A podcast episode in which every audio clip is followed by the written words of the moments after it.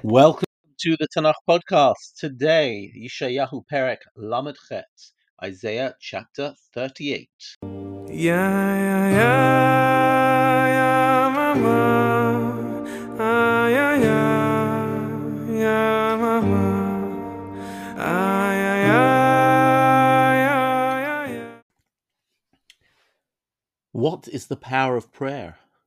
What is the power of prophecy? Can prayer alter a divine decree? Those are the questions which we have when we open our chapter and we read about Chizkiyahu's illness, which we've already read about in Malachim Bet, Perek Chaf, chapter 20. It's also in Divrei Yamim, and there are some really interesting differences for those who want to do some uh, further research. Uh, go compare the three chapters. But let's read. In those days, what days? We're going to claim the days of the siege. In a minute, we'll explain why. Chizkiyahu became ill. And the prophet comes to him and says to him, Ko amar Hashem, so says God, Sav leveitcha, it's time to write your will, it's time to command your household, Ki velo. You're going to die, you're not going to live. Now look at Chizkiyahu's response. Vayasev Chizkiyahu panav el akir. Chizkiyahu turns his face away to the wall. Vayitpalel el Hashem. He prays to God and he says, Ana Hashem. God, remember how I walked before you be'emet uvelevav shalem, with a pure heart, with truth. V'atov beinecha asita, and I've only done what is good in your eyes. That's the end of his prayer. Vayef Chizkiyahu bechi. Chizkiyahu cries a tremendous cry. We don't know how much time passes between this prayer and the next uh, scene in in in Divrei in sorry in Malachim. Uh, we're told that Yeshayahu hadn't even had time to leave the royal compound. Leimor haloch go tell Hezekiah. So says uh, Hashem, the God of David, your father, I heard your prayer. I've seen your cries. Ra'iti et dimatecha. I've seen your tears. Hinani Yosef al yamecha chamesh esrei shana. I am going to give you another 15 years of your life. O mikaf melech Ashur atzilcha. And I will save you from the hands of the king of Ashur v'ta'ir hazot, v'ganoti la'ir hazot, and this city, and I will protect this city. Well, let's work it out very simply. We know that the Assyrians attack in the 14th year we know that uh, Chizkiyahu is king for 29 years. If he gets another 15 years, this story is a remarkable personal personal history mirroring um, the national history.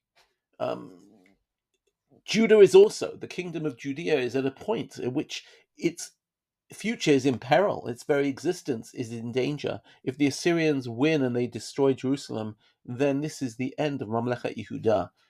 And likewise, that we saw in the last chapter, the idea that uh, Chizkiyahu prayed and God said he was going to, to actually save the city. In fact, there's a very interesting phrase there where in Perek Lamed Zayin Pasuk Lamed he says, This is the sign that you are going to survive maybe no surprise then that in our chapter we have exactly the same phrase in Pasuk Zayin, Hashem, and here is the sign from God. Chizkiyahu's personal history is mirroring the national personal history, and just like Jerusalem gains a new lease on life, so Chizkiyahu is going to have 15 years added to his life. He's not going to die. And how does this happen? This happens through the power of prayer, of tears. My goodness, what amazing statement about the power of prayer. But I'd like maybe to take this a step back and talk a little bit about prophecy. You know, when when Yeshayahu came in and said to him, right, uh, so says God, set your affairs in order, ki you're going to die and you're not going to live. Did he know that possibly Chizkiyahu could, could pray and cry and, and get healed? I'd suggest that he doesn't. He doesn't know it at all. um, you know, we all know the story of Yonah. Yonah walks into Nineveh and he says, "Oh, darbaim yom v'ninveh nehepachat." Another forty days, and Nineveh is is is going to be destroyed. Nineveh is toast.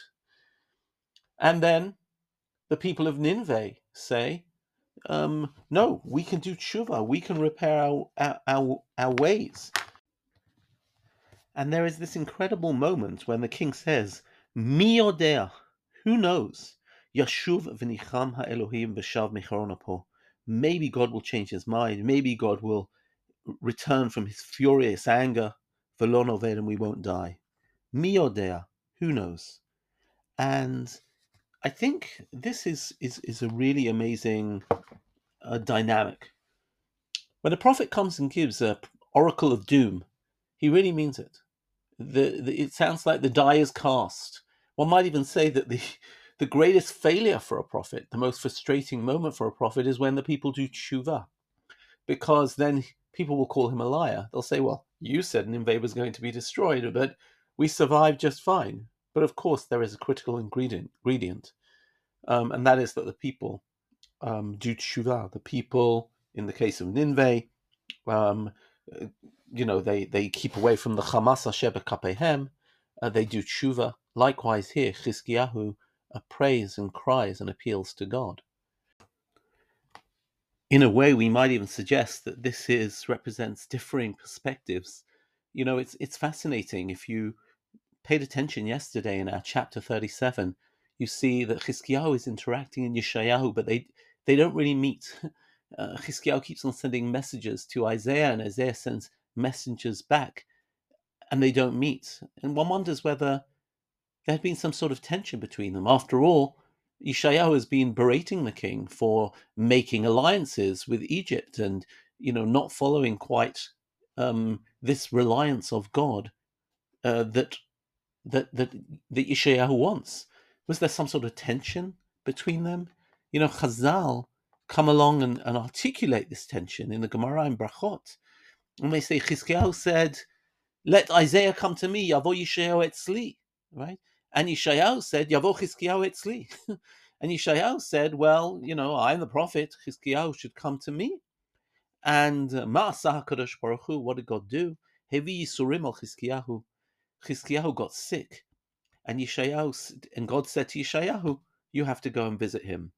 In other words, what's fascinating is that at this point in the story, um, Chizkiyahu is brought to a point where he realizes that all he can do is rely on God, that he has to adopt the Yeshayahu perspective, that uh, there is a meeting of minds, there is a meeting of souls. And yet, as we are suggesting in our presentation here, um, they're they're at a dissonance because Yeshayahu is giving a prophecy which represents doom and destruction, and Chizkiyahu is breaking through the wall directly to God and um, gaining God's mercy.